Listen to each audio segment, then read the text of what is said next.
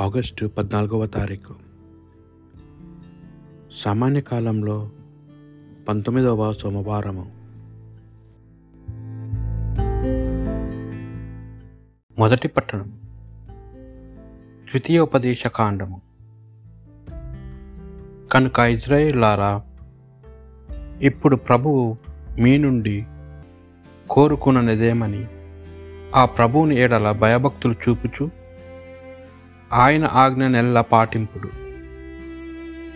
పూర్ణ హృదయముతో పూర్ణాత్మతో ఆయనను ప్రేమించి సేవింపుడు.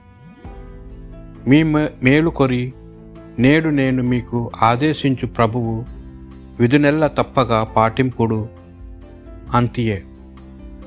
అత్యున్నతమైన ఆకాశము ఆ ప్రభువుది. ఈ భూమి దీని మీద గల సమస్త వస్తువులు ఆయనవే. అట్టివాడు కూడా మీ పితరులను గాఢముగా ప్రేమించెను. వారి తర్వాత సకల ప్రజలను కాదని వారి సంతతి అయిన మిమ్మే ఎన్నుకొనెను. నేటి వరకు మీరు ఆయన ప్రజలై ఉన్నారు. కావున మీరు హృదయశుద్ధి పొంది మీ తలబిరుసుతనమును విడనాడుడు. యావే దేవాది దేవుడు. ప్రభుకెల్లా ప్రభువు. ఆయన మహాదేవుడు మహాబలవంతుడు మహాభయంకరుడు. ఆయన పక్షపాతము చూపడు లంచము పుచ్చుకొనడు. ఆ దయామయుడు అనాథ శిష్యులకు విధవలకు న్యాయము జరిగించును. పరదేశులను ఆదరించి వారికి అన్నవసరములు దయచేయును. కనుక మీరు పరదేశులను ప్రేమింపుడు.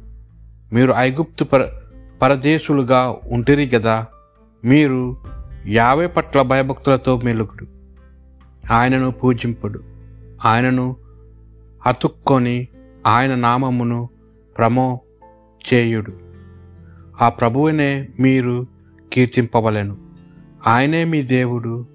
మీరు కనులార చూచిన ఈ మహత్తరములైన అద్భుత కారం నెలను కావించినది ఆయనే. మీ పితరుల ఐగుప్తునకు వెళ్ళినప్పుడు కేవలము డెబ్బది మంది మాత్రమే.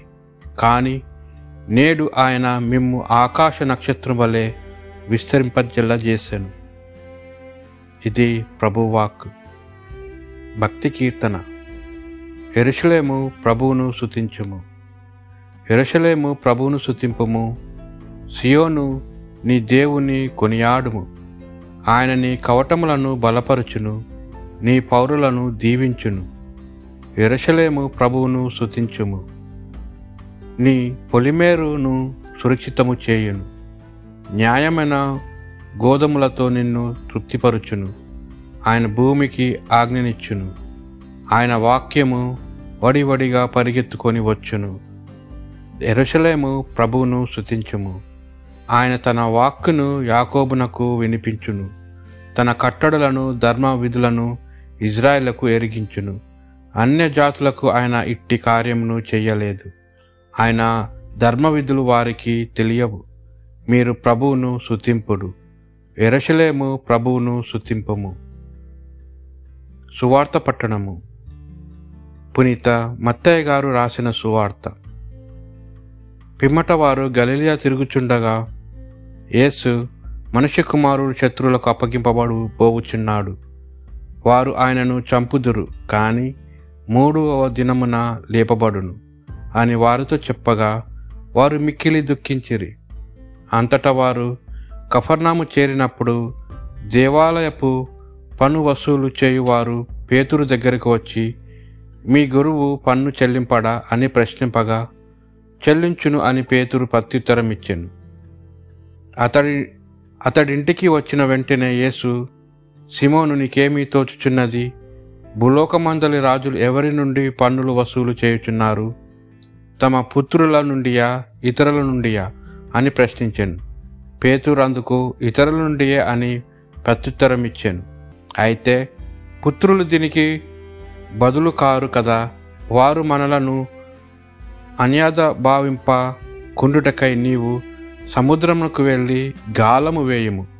మొదట పడిన చేప నోటిన తెరిచి నప్పుడు అందుకు అందుకో న్యాయము చూతువు. దానిని మన ఇద్దరి కొరకు సుంకము చెల్లింపుము అని యేసు సిమోనును ఆదేశించెను. ఇది ప్రభువు సువిశేషం